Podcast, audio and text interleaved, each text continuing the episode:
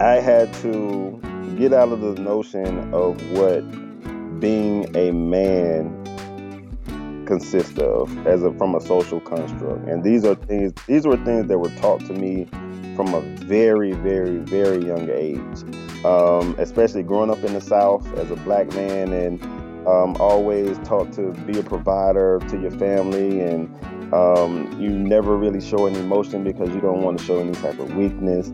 So it's like you know, don't cry. Um, you never want to show any any type of emotion. The only emotion a black man is able to display is anger and happiness. And for me, I also had to learn. I had to really learn what does bipolar mean. What what are the real symptoms of it?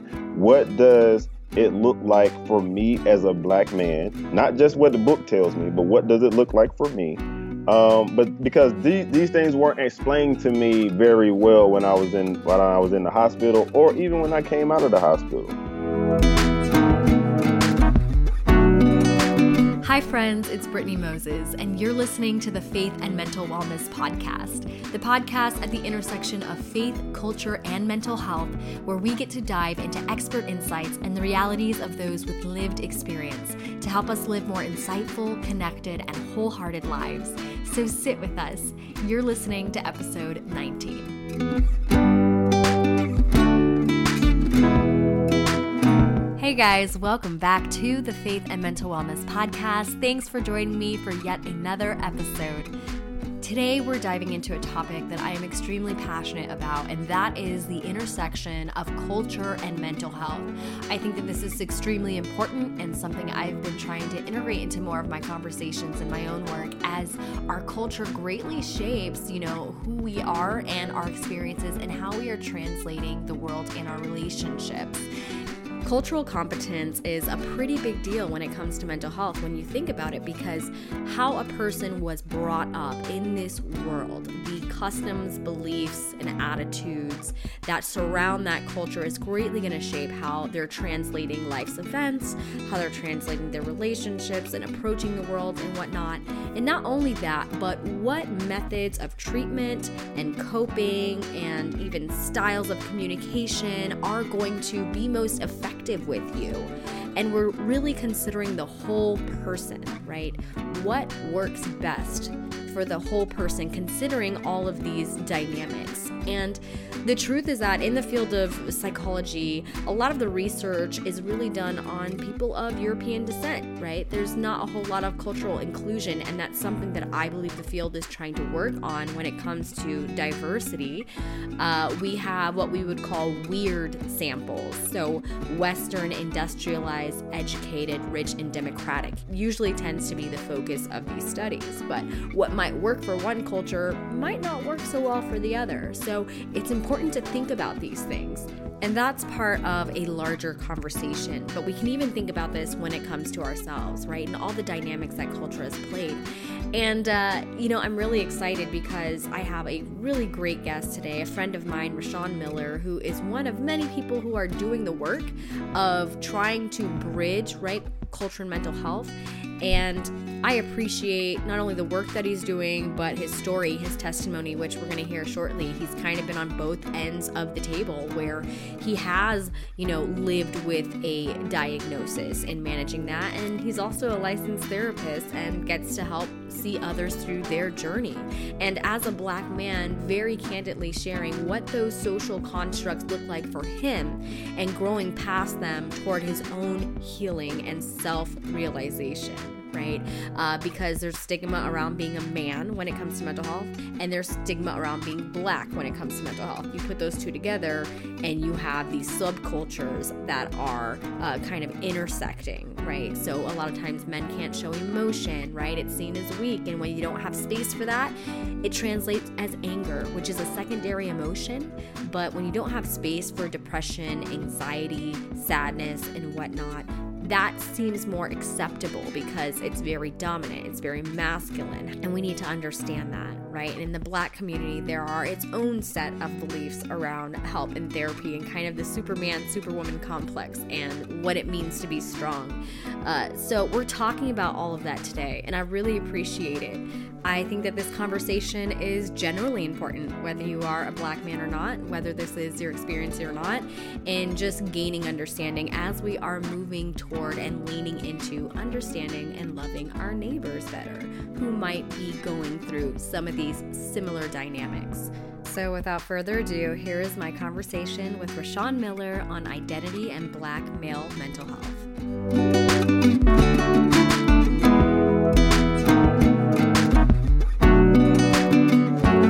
Right, guys, welcome back to the Faith and Mental Wellness Podcast. I'm so excited for today's guest. I have Rwenshaun Miller with me. How are you doing today, Rwenshaun? I'm well, Brittney. Thank you for having me. I am so glad we finally get to have this conversation. Um, took a long I, I feel like it took a long time, but we're doing it. And I can't wait to share all of the work that you're doing with everyone because you're you're everywhere, man. Like you're everywhere, and it's so cool to see. yeah, I mean the work doesn't stop, and it's so much, it's such a great need. Um, yeah. Um, that's why I feel like, especially when I'm walking in my purpose, I don't get tired, so I, I keep it going. I totally, I feel that completely. It's that flow, right? Right. When it's just like, okay, it's a lot of work, you know, especially in this mental health field and world. It's it's it can be heavy work, but it's so worth it. And you just feel so filled, even right. when it can be so exhausting. Agree. And you're in such a unique position, and I want to talk more about that. But before I get there, tell me about your artwork that you were previously getting into. I hear you used to dream about designing sneakers. Like, what is what is that about? Oh man, as a as a child, I love coloring. I love um, just drawing, and I could literally draw things just from my imagination. But then also, wow. I could look at things and draw it, whether that be people or any uh, inanimate object. And that's something that I wanted to do. I, I love sneakers growing up, and I wanted to always design my own sneaker. Um, and but that was something that, uh, as a child, you know, it's it's something that you don't see as profitable. Well, parent my parents didn't see it as profitable, but right. they needed they wanted to say that oh well you need to go into a field where you can uh, make money, and especially since I was good in school as far as making good grades, they said don't waste your intelligence on that. Mm. Um, yeah, you know, I mean, I don't blame my parents for anything, but you know, it's it's just that they didn't know, and so as I started to understand that aspect of it and as far as what grades meant and how I needed to do well in school. And then I started playing sports too. I started just put down my sketch pad and mm-hmm. and I mm-hmm. really uh, didn't uh, do much with it any uh, later. But it actually comes back as in my adult life. That's why I do the adult coloring nights. So and getting back into those um, those habits of coloring and teaching other people that they shouldn't uh, let those things go. Right. I was just gonna say now I'm making the connection between the coloring book events that yeah. you have, which is very yeah. distressing. Those I used to even get the um the apps for like the coloring worksheets, just de-stressing that anxiety. Right. I love right. that. So, you know, speaking of Eustress and your work there. Tell us about yourself for those who aren't aware of the work that you're doing and everything, you know, and your background leading up to the work that you're currently doing in the community, including Eustress. Like, tell us all about that. well, we're gonna we're gonna make it short, but yeah. so um, Uh, Rwenshaun Miller, I'm a founder and executive director of Eustress Inc., which is a nonprofit to raise mental health awareness in Black and Brown communities. Um, we do this through various activities and uh, just initiatives to make mental health fun and but then also so people can be informed and you don't i don't use the typical um, the typical approach to addressing these issues. Um, really, I got into the field about 13 years ago. Um, actually worked as a as a tech at a at a group home. So just understanding how those individuals living in the group home, how they were treated, but then also the just the different needs that they needed to be met. Um, but originally from Lewiston Woodville, North Carolina, which is in Bertie County of North Carolina. A lot of times I reference the county because my town is so small mm-hmm. that people don't people don't know where it is. Um, like we legit have one stoplight. Uh, my granddad still owns a farm down there. He's he still farms to this day. Wow. Um, yeah, it's a it's a lot of trees and there's nothing really there. Uh, I compare it to, I, I, let people know how small it is based off the fact that we don't even have a Walmart in our county. Mm, because you're busy growing your own food. right. But oh, um, so grew up in a small town um, as an only child. Um, but uh, also, like I said, I, I, played three sports growing up: basketball, football, and track. Um, and I was pretty good at sports, but then also graduated near the top for my class from high school. Um, so that also played into my ego and then my inflated uh, self because of the fact that it, coming from a small town, you were considered a man in both uh, school and on the field or the track or the court. And as I transitioned to college, that was a, a, a blow for me because when I went to college, I went to a large school. I went to the University of North Carolina, Chapel Hill which is for one a predominantly white institution, and I came from a predominantly black community. And um, but then also you have about what is it's over what, twenty five thousand students there. Mm. And so that was a struggle for me. I, I, tell people my very first class at uh, Carolina was a chemistry class, and that chemistry class had 300 students in there. And probably out of those 300 students, you had about three or four black people in the in the class. Yeah. Um, it's a culture and, shock. Right. Yeah. Right. Right. So it was, a, it was a, it was a big culture shock for one, but then also I ended up walking on to the football team and the track team there. So I'm playing D1 sports and I'm trying to manage also uh, this course load and also then the cultural aspect of being in cultural shock. And it was just a lot to handle. And during my sophomore year, I caught a helmet to the knee and blew out my knee, and I had to have surgery. Mm. And so, sports was was done with now, um, and I lost a sense of identity. Yeah. Because because uh, because also during my freshman year, um, I ended up on academic probation because I wasn't doing too well in school. So now you take away sports from me, which uh, I've been doing all my life. But then also I was a top student all of my life until I got to college, and so now I'm I'm confused right. as who I am and what what what's what's to come. And then also having to live up to the expectations of coming from a small community and everybody's rooting for you. Everyone wants you to succeed and they want you to come back to the hood and, you know, put the hood on. And like all of those things, I'm like, I'm completely failing at all of these things and so that also led into just um, a depression state. Um, but I went through a period where I didn't sleep for about two weeks, and uh, I lost about 25 pounds over a matter of six weeks. And during that time period, I also started to hear voices. Um, but it was something that I wouldn't tell anyone because I, for one, didn't know what it actually meant. But then I also understood that a lot of times when we think about people hearing voices, the first thing we do is call them crazy. And that's something that I didn't want individuals to call me was crazy. So I try to keep it to myself. But like I said, I'm a I'm an only child, and so my uh, mom she actually picked up on just the difference in tone in my voice when I mm. talked to her on the phone. Mama knows. Yeah. We know. Right, right. We know. right. so um, she noticed that's that difference, and she reached out to my cousin who went to a, a, neighboring college and told my cousin to come check in on me. Wow. And when my cousin when my cousin came to check in on me, all she could do was cry because I wasn't the Sean that she, she that she grew up with. So this cousin, she's five months older than me, so we grew up like brother and sister. So uh, she called my mom. My mom said, "Get him out of that room. Take him to your apartment." And two hours later, my family shows up and my my family they're asking me what's wrong, what's wrong. I'm like nothing. I'm good. You know, I I won't tell them anything that's going on uh, because I'm scared of what they're going to do. And this what my family responded by saying, "Well, if you don't want to talk to us, we're going to take you somewhere where they can give you give you some help." and that was the local uh, psychiatric ward at the hospital.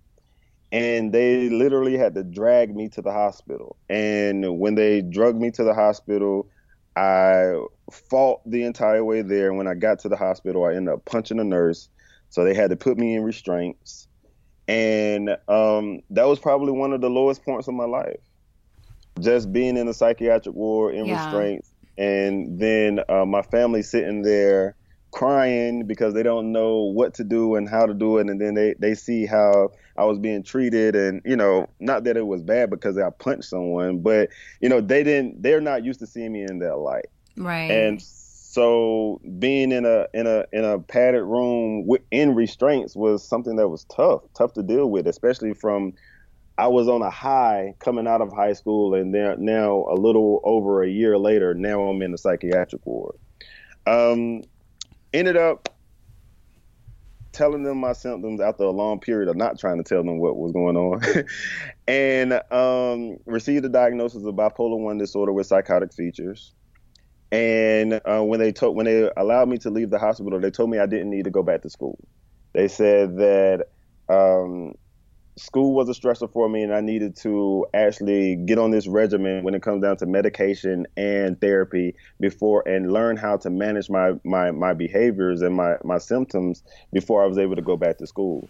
So that happened. Luckily for me, I ended up finding a therapist, a psychologist, a clinical psychologist actually, who was a black male um, that was a friend of my uncle's.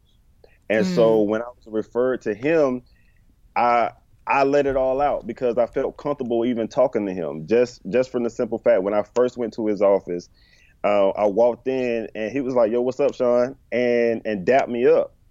Mm. And yeah, and it was I was like because also he had on it was the middle of the summer uh, and he had on a t-shirt and some basketball shorts and some Jordans.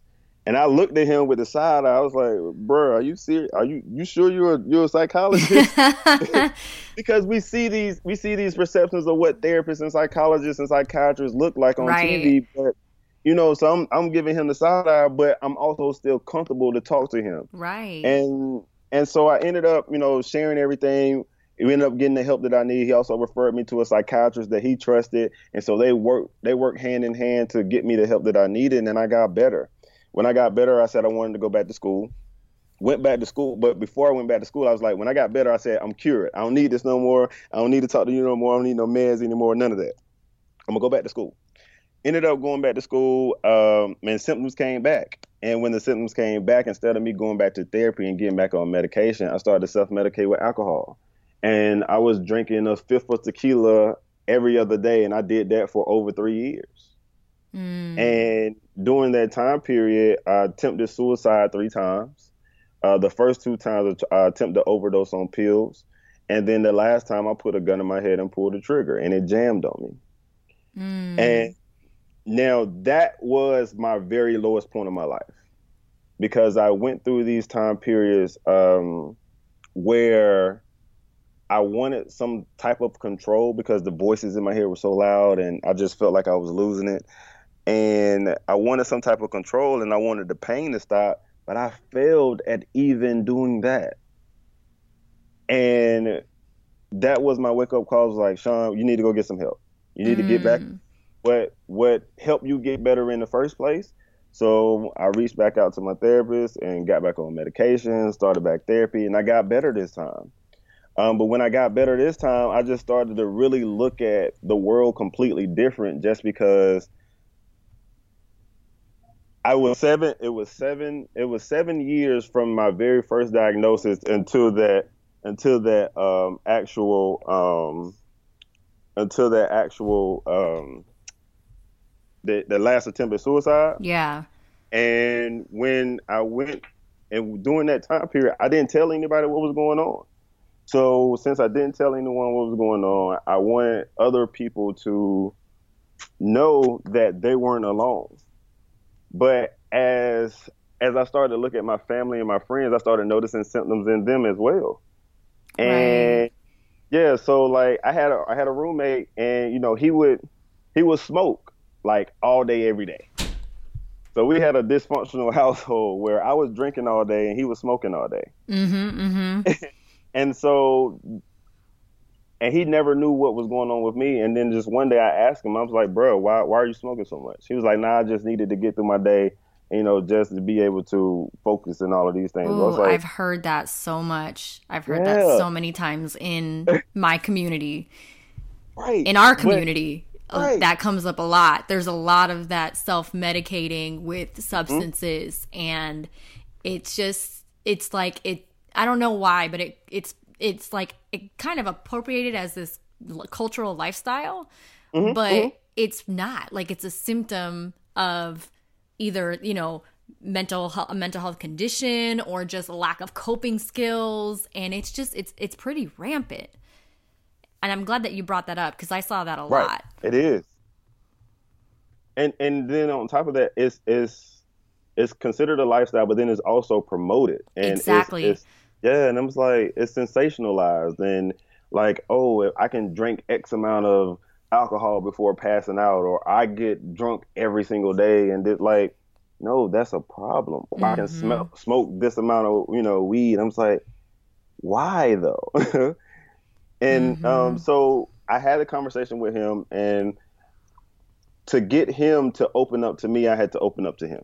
Yeah. And I really, I gave him a rundown of every single thing that was going on with me. And his very first thing was like, bro, well, why didn't you tell me? And I had to look at him and say, I don't I was scared to tell you, for one. But then for two, if I would have told you, what would have been your response? Mm-hmm, mm-hmm. I was like, what would have been your response if I would have told came up and told you, bro, I hear three distinct voices. And I done attempted to kill myself three times and I don't know what to do. Like, and so I was scared of his response. So we had that conversation, and he opened up to me and he was like, "Well, bruh, I've been dealing with some of the same things." And me actually being able to go through those things and actually get the help that I needed, I was able to help him. And from there, that's when I made a decision. I was like, "Well, I want to go back to school." Because I understand that stories are powerful. Yeah. But then also I wanted to know how can I really effectively help individuals and really learn about these different diagnoses, especially when it comes down to our community. So I went to school, got my master's in clinical mental health counseling, and now pursuing and became a, a licensed professional counselor. But now pursuing my PhD in international psychology as well. And uh, I started a nonprofit, Eustress, to talk about these issues in our community. But then also I have a private practice as well. And I, like I said, I wanted Eustress to not just be stuffy and me just spitting out facts and just and me just sharing my story, but I wanted these, I wanted individuals to learn different techniques that they can implement into their daily lifestyles that can help them manage their stressors. And uh, that's when I started the Let's Talk About a Mental Health Awareness Walk. So I do three of those a year. One in Charlotte, which is where I live. I do one in Chapel Hill, where I went to um, undergrad, and I do one in Bertie County, my hometown. And uh, not only not only do we walk, but then also I have just different um, practitioners that may can assist with helping you manage your stress, whether that be a nutritionist or a physical therapist or a personal trainer. All of because all of these things play into your mental health. So that's why I want everyone to notice that you you don't have to just go to therapy. You don't have to just ha- take medication. You have to be healthy all the way around to make sure that you can manage your stressors and then also started introducing the adult coloring nights. So i do those um, currently just do them on the east coast but maybe we can get out there one day and yeah come to la i want to i want to color too. so, right we can make we can make this happen um, but then also doing uh, just other different other types of events where I do yeah. a mental health awareness gala as well um, in May, where I give a I give awards to a clinician of the year, a community organization of the year, and a peer award of the year. But then also last year I started the Why You Stressing uh, Scholarship Fund, where I give away a scholarship to a young black male who is pursuing his degree in a counseling profession, whether that be psychology, mental health counseling, or social work, because I also understand that sometimes trying to go to school is, is tough. So I want to do whatever I can to make sure that there are more black men in this field because it, we're like unicorns out here when it comes down to being able to uh, right. uh, find black male therapists. But there are so many black men out here that need that help. So many, and it's under it's an underserved you know population uh oh, is underserved um so you know you're just doing a little bit just just a little. Yeah, yeah, yeah, yeah just a little bit. Man, you know, I am so yeah, I'm so impressed. You know, not that my impression matters all that much, but like this is awesome, no, and I I love your holistic approach. Um, thank you for sharing your story and your journey. That is amazing and i think it intersects with so many people's journeys you know uh, specifically the the black male community because i just right. i just know of more than a handful my own that um that are relatable that are very similar to your story and so you know just hearing just hearing like okay you know there's someone who's been through what i've been through and is talking about it mm-hmm. so powerful and i i really loved the support of your family i mean yeah. how quick they were to respond i think that that was everything that they were so attentive to you enough to say my son is not like behaving right. like the son right. that i know what's going on and they picked up on those signs i mean that's awesome you have it an is, awesome family. Is. I was I was I was very privileged to have them in my life at the time, and then, like you said, being able to pick up on that and um, knowing where to go. Exactly. They they took you to get appropriate help and even though you were kicking and screaming which is funny because a lot of the people that I talk to or even some that I've had on this show about going to the psychiatric ward it seems to mostly be against their will. Oh yeah, yeah, yeah. You no know, question. And so, you know, a lot of people will ask, well, you know, what do I do if the person resists, if they don't want to go? Would you say that, you know, you know, get the help anyway, drive them there anyway, call the and this is if some people are are um there's a kind of a debate between between whether to call the police or not or how that mm-hmm. could be re-traumatizing. Mm-hmm. What what insight would you have on on that as far as getting someone help who's resisting? Um, when it especially well for for one is is considering are they a danger to themselves or anyone else. So right. understanding are they in a crisis. And a lot of times, I know crisis is subjective, but the very first thing we want to understand are will they hurt themselves or someone else, and do they have the means to do so? Um, so that's the very first thing mm-hmm. you want to consider. And if they do, and they are like, um, I would definitely call the police but then also inform the police of of of your concerns about mental health challenges so that they don't use any type of extreme force when it comes down to addressing that individual. Right. I know here here in Charlotte they do a CIT training where they train uh, um, first responders how to address individuals that may be dealing with mental health challenges and i help also help with that training and it's very informative for them um, but then also it, it, it, allows them to take a different approach whenever they're um, called to these types of uh, um, situations.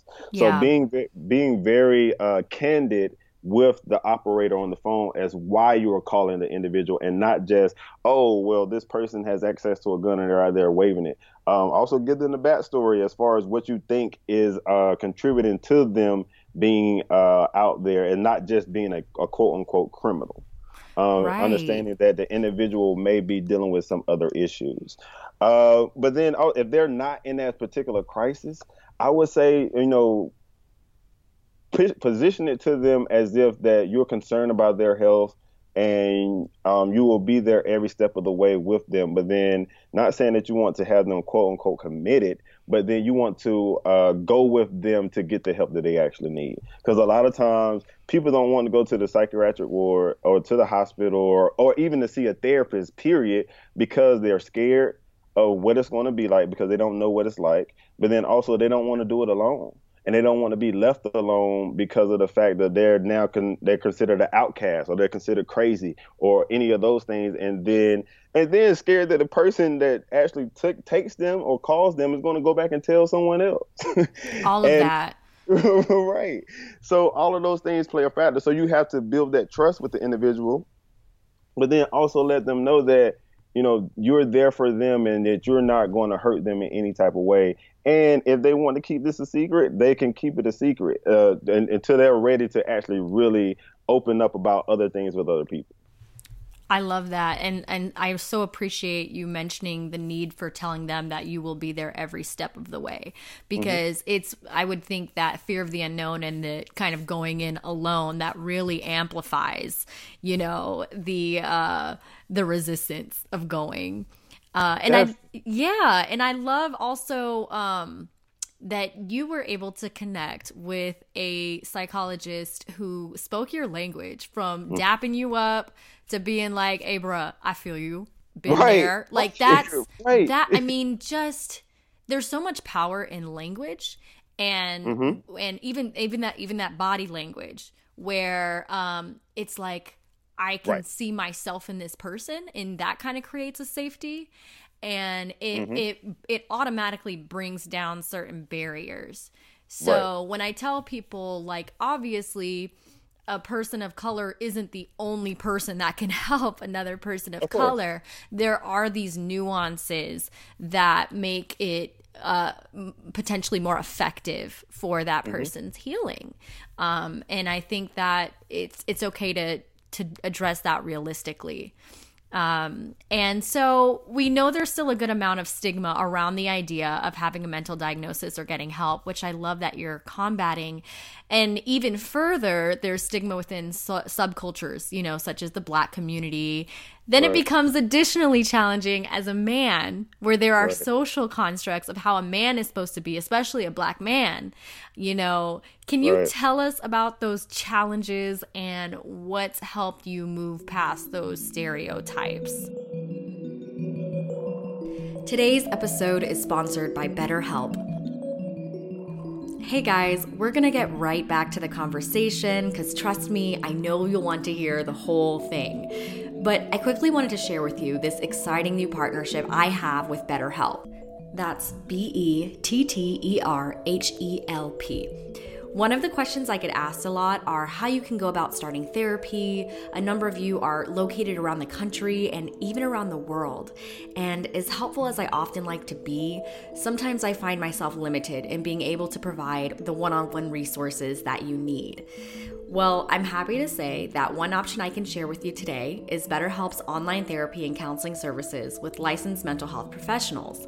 Since I know a lot of you guys want more faith based counseling as well, I'm even more excited to share that they also have another service called Faithful Counseling, which has licensed Christian therapists and counselors who are certified by their state, where you can receive licensed counseling using your computer, tablet, or mobile phone through video calls, phone calls, or text messaging. So I use BetterHelp Therapy. I've been using it myself, and it's been super convenient, you know, between school, work, and really just having someone someone to check in with on a regular basis has been so important for my own mental health.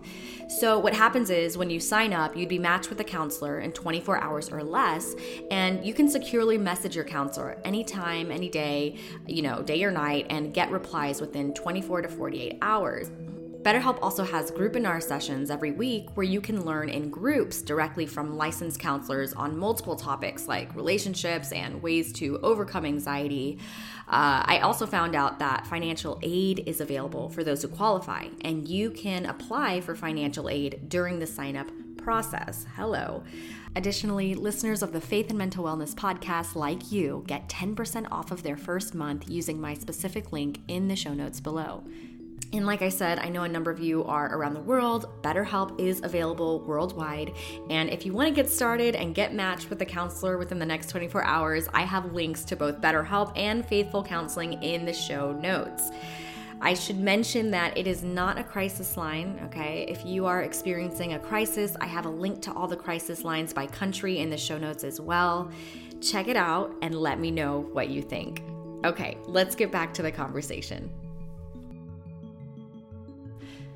Whew, boy. I know. I know. That's like a whole other podcast. I know. oh man. So one thing is um understanding that social constructs are just those. They're right. they're social constructs and and we may not always adhere to all of them. Um, so for me, I had to get out of the notion of what being a man consists of as a from a social construct. And mm-hmm. these are mm-hmm. things these were things that were taught to me from a very, very, very young age. Um, especially growing up in the South as a black man and yeah. um, always taught to be a provider to your family and um, you never really show any emotion because you don't want to show any type of weakness. Don't be a punk. Right. Yeah, man, I grew up with all boys, with six boys. So I hear you all the way right now. Yeah. So it's like, you know, don't cry. Um, you never want to show any any type of emotion. The only emotion a black man is able to display is anger. Anger. Mm-hmm. Mm-hmm. That's it. Rwenshaun, I know when not that I know that I know, but like most of the time when black men in my family or my community are in this state of like hostility and anger and pent up frustration, some of them are like depressed Right. You know what I mean? But we don't have space. They don't have the space to be sad. So right. it comes out as anger. And then it's seen as, oh, they're angry or it's criminalized or it's a behavioral mm-hmm. issue. And mm-hmm. it's like, no, there's not a space for mental health. like, you know, so this is how it comes out. And that's diffusing that is huge and it's and we're not given I, I realized that i was never given the words to communicate how i feel. That part too. I, was, I was never taught what it what it, what it is what it is feel what's the feeling of being anxious. Now there's a difference between being anxious and you know anxiety. And of course we we never talked about anxiety anyway period. But yeah what are you what are you worried for? You have you have food you have a right. roof over your head. Why why are you worried Right. You, I'm, or, you're, oh, you're a child. You're a child. You ain't got nothing to worry about. You ain't got no bills and none of that stuff. Like I got all the work. too. I'm worried right. too. You know. right. Yeah. So so all of those things we're we're we're silenced at a very young age. Yeah. And when you're silenced, that's when you you you pick up on those habits and you just keep it suppressed. And so that's something that I had to combat um, within myself, but then also I had to start doing research on myself to mm. learn who I am That's as a huge. person. Um, but then, and and, as, and when it comes down to learning who you are, that can be very tough because we're we're always looking for validation, or we're always told by other people what you should be. Because it's think about it. Even when I go back to my childhood, when I said I used to like to draw and I wanted, and I had a passion for designing shoes or just being an artist, I was told that no, that's not good enough. You need to do this, and so I completely laid that down. Yeah. So, so as you as you go through life and and you block out what people are saying that you should do and should and shouldn't do, and right. really try to learn what gives you joy or what things make you upset. And, you know, once you really start to learn those things, things you start to look at the world completely different. Right, right. And for me, I also had to learn, I had to really learn what does bipolar mean? What what are the real symptoms of it? What does it look like for me as a black man? Not just what the book tells me, but what does it look like for me? Um, but because these these things weren't explained to me very well when I was in when I was in the hospital, or even when I came out of the hospital. I think so, a lot of people still don't fully understand what what right. bipolar disorder looks like. Right.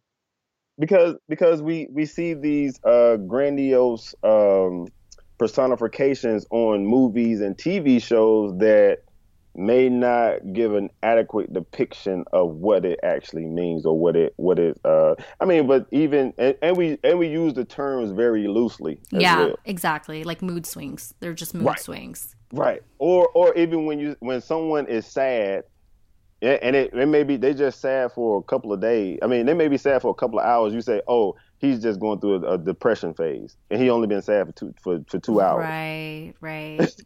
You know like we we don't know what these things actually mean or the severity of lo- using these words very loosely and i think that when you've when it's your lived reality you just assume that's just your life you know what right. i mean like you're like oh right. this is just how i think this is just you know what happens instead of mm-hmm. processing like maybe this is ex- more extreme than it should be agree agree i completely agree Yeah.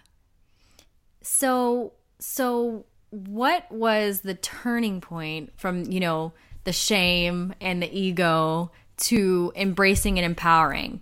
Was it just mostly like seeing someone like you empowered and doing the work in the field and seeing and going, "Oh, I could I could do this." You know, Oh. I can overcome this. I could do this.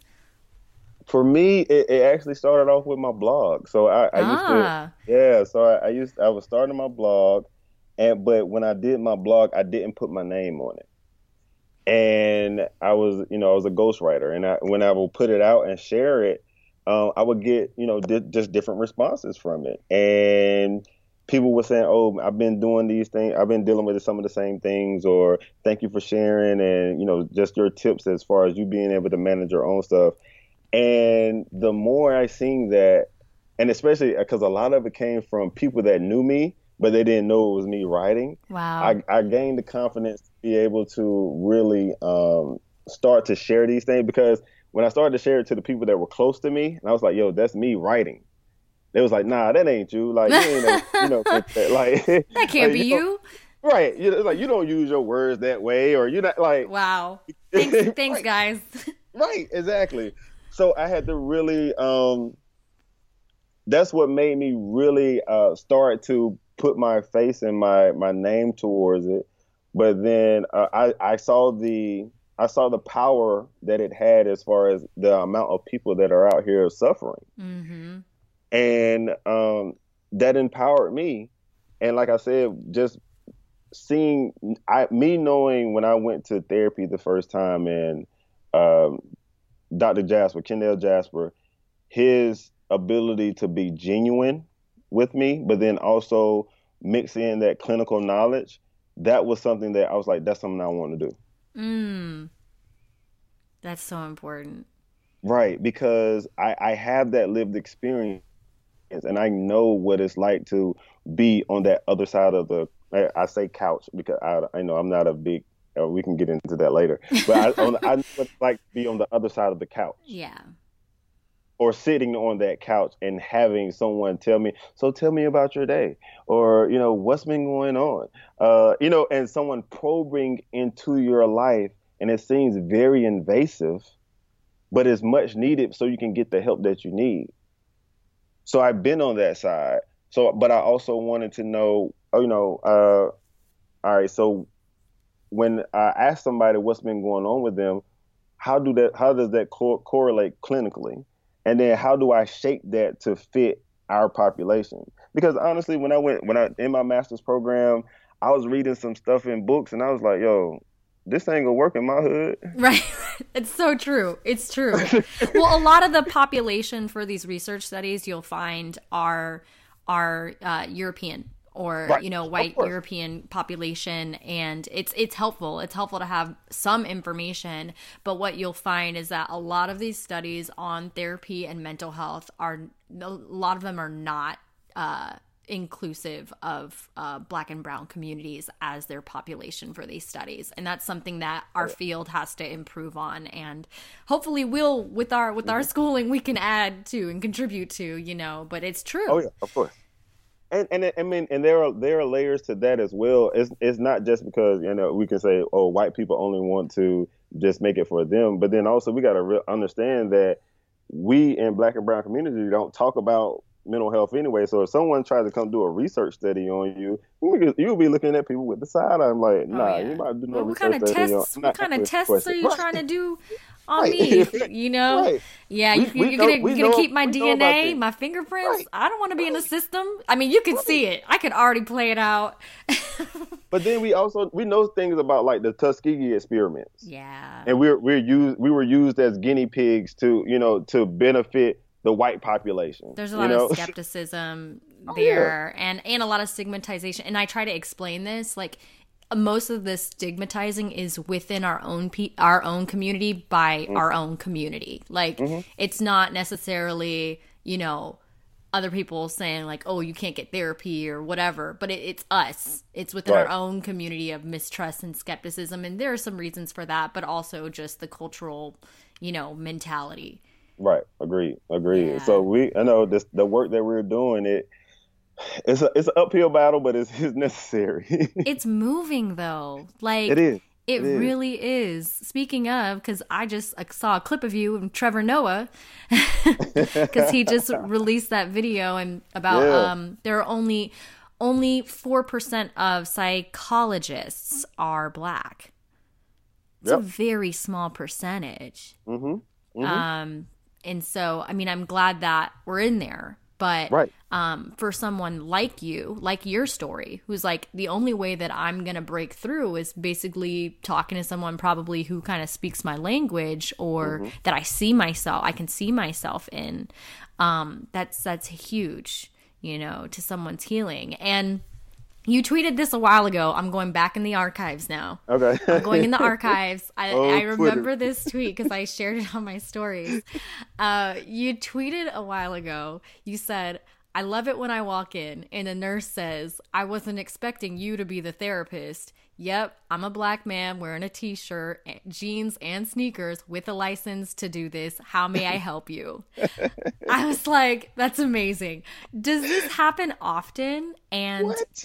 Do you I know, maybe it's rhetorical, but I would love to hear more of your experience now on the other side as a therapist, walking in with your t shirt, jeans, and sneakers, or which I, don't know if you wear that all the time, but um, yeah, what has that experience been like? And do you think the field is evolving in diversification?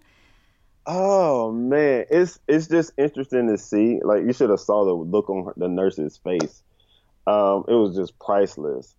But I definitely understand that uh, some things are changing. Uh, but then also for me, it's the point of not just uh, putting on a uh, a show as far as the, I'm, a, I'm a, it's not me just wanting to be rebellious. Let me let me put it that way. It's right. Uh, as far as you know, just the status quo. It's not just that. It's about me being comfortable and me being genuine to myself and that's going to allow me to relate better to whoever I'm working with. Yeah. And so that's that's the thing that I like to portray. It's like if, if you like to wear suits or you like to wear dresses and, and that's your style, do that. But that's not me all the time. I, I don't feel comfortable sitting in a suit all day and, and talking to someone. So I want to I want to portray that more more so than the fact that oh he he comes in with jeans and a t-shirt on so he can be relatable. No, I'm more comfortable and that's going to allow me to be more relatable. Um, but then you know these types of things are not taught when we're in school. So so you're in school right now. Yeah. Like, you know they always try to preach a professional dress and this but or like it's not said but everybody right. just dresses that way so right right know. right but if I'm going into the hood, because I do a lot of community based therapy. I was well, going to ask what your population was. Yeah. Yeah. So if I'm going into the hood with a suit on and I'm walking up and knocking on somebody's door, and you know you're going into the projects, and you know everybody, everybody around Jehovah's the pro- Witness, the, the, house that you're going to right. no, they're, no, they're gonna be looking at oh, is, is social services coming to take her kids? Okay. Or so, yeah. you know, like who is this coming? Like no, I don't want to. Why? Why would I draw that attention to myself? And to that household. It's cultural awareness, is what right. it is. Yeah. Right. So, um, but so I, I do see, you know, we hear a lot of times now that oh, um, clinicians have to be more, um, cult- they must be culturally aware and culturally competent. But no, we have to have a humility when it comes down to being uh, culturally. Uh, we have to have cultural humility when it comes down to our practices as well. So it's not just uh, forcing our our culture onto whatever population we're working with. It's us going into these homes or us working with this client. Tell me about your life. Right. And tell me the aspects of your life that may have caused these stressors and what are your protective factors within that. And let's work within that. I always tell my clients, um, you're the, you're the expert in your own life. Yep. I'm, I guess I'm an expert. I'm an expert as far as clinically, but no, you're the expert in your own life, and I'm here to help you be able to navigate your own life. Yeah. And I'll say, in all reality, I know a number of, you know, young men in my community and back at home, and, you know, even some of my brothers where they would need to see someone like you yeah. uh, to feel comfortable to talk. Right. Just being honest. Because when we were kids, we were actually court ordered to go to therapy as uh-huh. children mm-hmm. because we, my parents went through a divorce and this, this, and that. They were worried about how it was affecting us and it got mm-hmm. involved with the courts. So they made us go. I was there like, oh my gosh, yes, I have someone to talk to. like I couldn't stop talking. And I was like, I like this therapy thing, like, you know, as a girl. So I personally had a positive experience. Um, but my brother, he wouldn't open up in the room. Like he was in there, he had he'd have he'd have his pack of um like fruit snacks and be popping them in the air and catching them in his mouth in the room while we're talking and wouldn't say much. Yeah, it's okay, you know? and uh, it just didn't connect for him. Right, uh, right. But see, I think I think what you're doing is so important because um, I just know a lot of people that that that could use that. Yeah. that and, kind and of connection. And, then, and like you said, it's it's seeing someone that looks like you. But then also when I'm doing therapy, especially with uh, a male, um, whether there be a young male. So my, my youngest client is like six, and the oldest is like 72. Mm-hmm. So I'm mm-hmm. like, what things do you like? And, and, you know, a lot of times, especially with males, we, we like to be hands on and active. Yes, that's and, so true. And so, right. So I'm like, I'm taking my, my client, we're going to the gym, we go work out while we're doing therapy. Or we're going to shoot ball, or we're going to the park, we go walk around, you know, the greenway or any of those things. We're going to be active. So I'm not just sitting in my chair and you're sitting on the couch and I'm asking you, oh, so tell me about your feelings. I'm not going to get anything from you. Mm-hmm. I know I'm not, because that's tough. Or even I use the video games, even when I'm when I'm especially with my my younger clients. Oh, they love that because we can be playing 2K, but I'm still asking them all the things that I need to ask them, and they're they're just talking. They they they got word vomit then while, right. while they're playing the video game. Absolutely. But I, I'm still doing what I need to do and there I can actually be able to provide the help that I need. Because if if it's an hour long session, we play the video game for 20 minutes, and then they start telling me some things. All right, now it's time for the game to be over with. So now let, us talk about this stuff that we just talked that you just brought up. You brought it up. I didn't bring it up, but you brought it up. Yeah. So let's, let's explore this a little bit more. That's amazing. And those are such protective factors. Things like you're saying, like I just remember like my brothers going to the gym together with friends and working out mm-hmm. and stuff, and then things come out you know, mm-hmm. in the natural environment that become a part of a discussion. And even if it's mm-hmm. not with a therapist per se, um, it, it definitely provides this protective factor for their mental health because they're letting it out in this right. natural outlet. And so I love that you take natural, uh, the natural environment and resources that you know that they love and are of interest and are working from there. And it's just like mm-hmm. meeting them where they are and exactly. that's such a beautiful thing, man. I love this. I love this so much. Okay. I need to move to where you are. Okay. And get in on this. That's what needs to happen next. what we need to do is or, just take this. We, are going to have a West Coast entity. Bring it to LA. yeah. Let's do it. I, I, I got, I just spoke in South Central in South, South Central LA. And yeah. we had this whole conversation. Um, we're gonna do it. Okay. I'll, we're gonna talk. We're gonna talk some more. um, it's, it's, it's, needed. It's, oh. it's so needed. Um, because even now, uh, so even through Eustress, I introduced yoga to to the men. So I do a, a, male's intro to yoga class. So it's only males. The only the only woman that's in the class is the teacher. She she sits on my board, Danielle.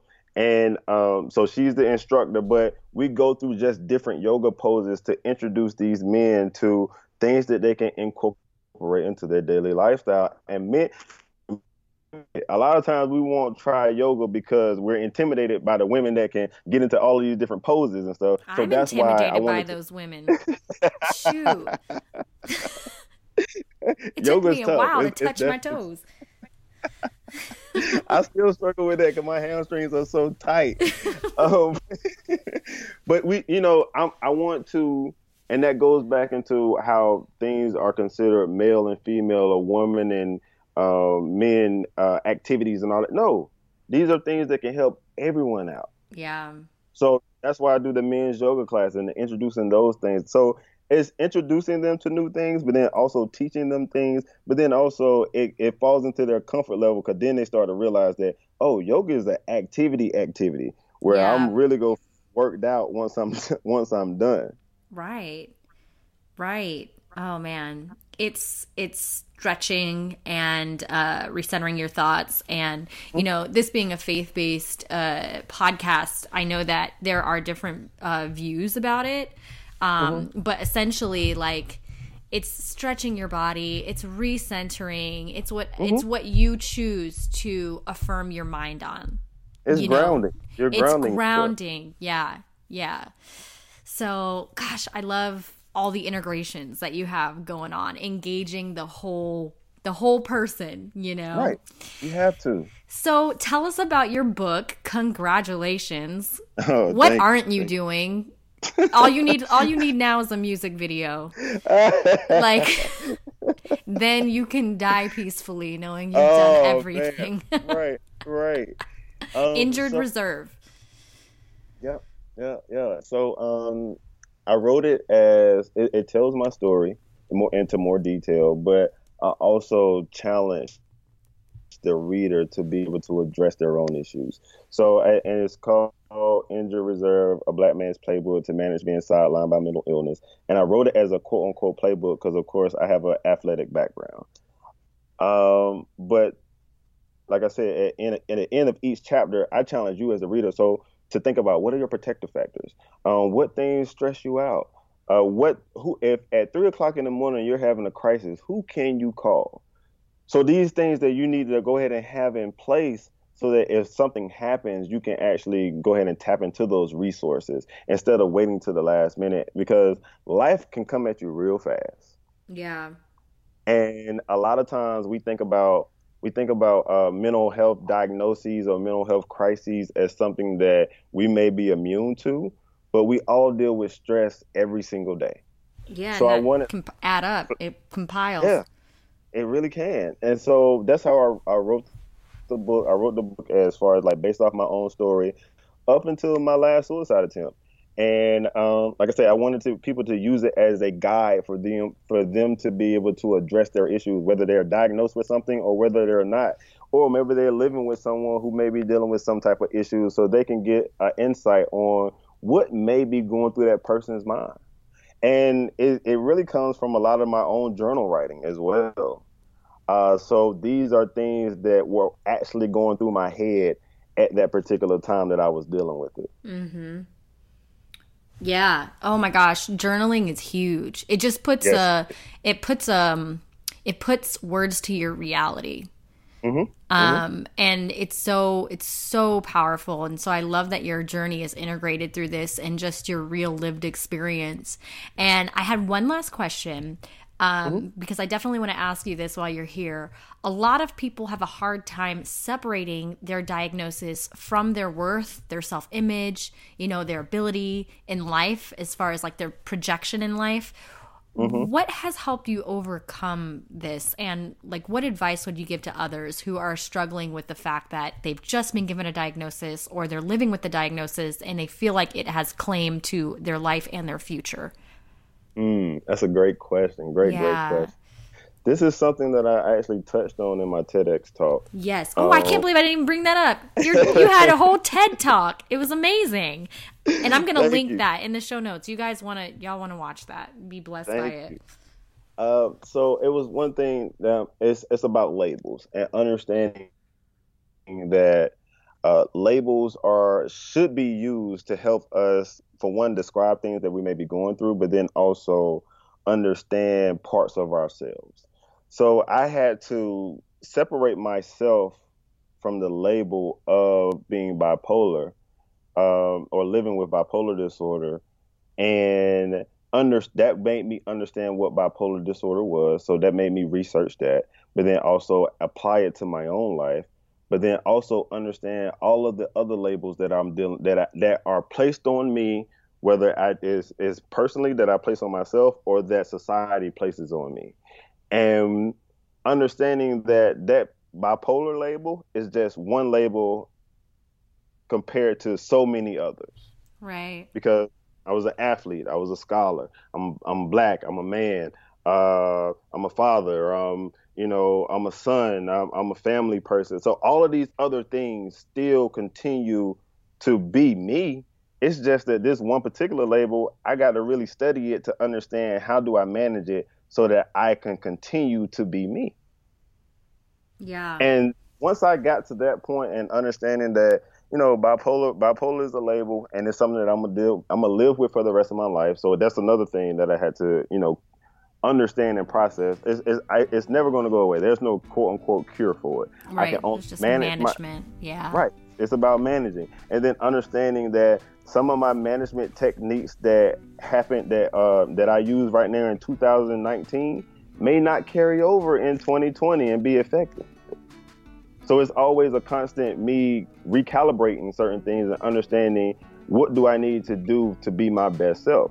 So and but that's also me accepting that label. And once I accept that label, no one can use it against me. Mm-hmm. Mm-hmm. So what's what's the worst you could do? Call me bipolar? I'm like, okay. I am, and what? right, and what? Right, and what? yeah, yeah. Thank you so much for sharing that. I know that that's been a big struggle. And how can listeners connect with you and the work that you're doing? What's the best way to follow everything? Oh man, um, whew, everything. I know you're everywhere. Where aren't you? Uh, um, Instagram, Twitter, Facebook. You know, if you can spell my name, you can find me even on my website. Like, look, we laugh because you know we talked about this earlier. Yeah, well, yeah. Off, off, air. Uh, but if you can spell my name, you can find me. Uh, because I'm I'm pretty sure I'm the only one out there right now, unless someone decided to name their kid Rwenshaun after they done, you know. yeah, uh, yeah. That. So, but if you can R W E N S H A U N, if you can spell it, you can find me um, on, social media. Um, also, even on my website, I keep that up to date as well as far as just the different things that I have going on. Uh, 2020 is going to be a huge year. I'm gonna make sure that I make it out to LA so me and Brittney can connect and, and do yes. some things as well. Um, and then I'm gonna bring her out here to the East Coast so she can do some things out here in the faith-based community as well. Because it's because it's needed, and and then we go and then we go take it global. So you know. Wow, that's, that's we thing. have a lot of plans. Oh, we have a lot of plans, a whole lot of plans. I'm gonna have to drop um, out of school. Hey, look, hey, but no, it's in the beauty of that. So my program is the international psychology program. So oh, that's nice.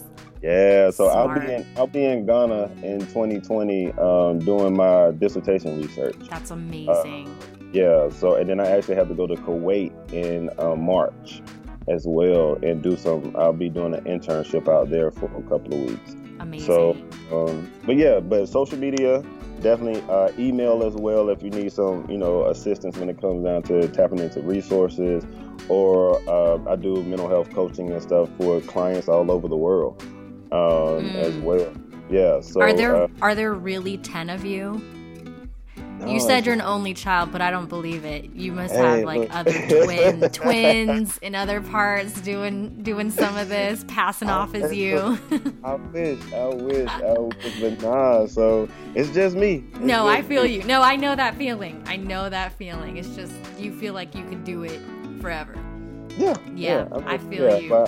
I definitely enjoy it. Um, and then like, but yeah, so connecting me with that over that, and um, again, I appreciate the work that you're doing. Like you're you're definitely making waves, especially in the faith-based community, and connecting those dots when it comes down to mental health because it's Thank needed. You.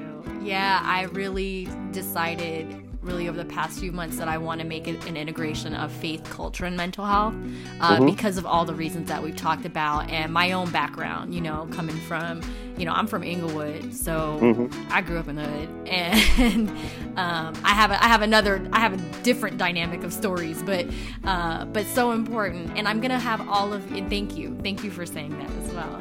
Uh, I have I'll have all of your links, all of Rwenshaun's links okay. in the show notes. Um, so if you have a hard time spelling his name, which learn it anyway, uh, uh, it'll all be there. So thank you so much, so much for this oh, needed conversation. We'll have to have another one at some point and revisit some things. And yeah, we're we're doing it. We're gonna go global. We're gonna okay, we're gonna do some stuff. Have a great rest of your day. All right, you too. All right, thanks, Rwenshaun.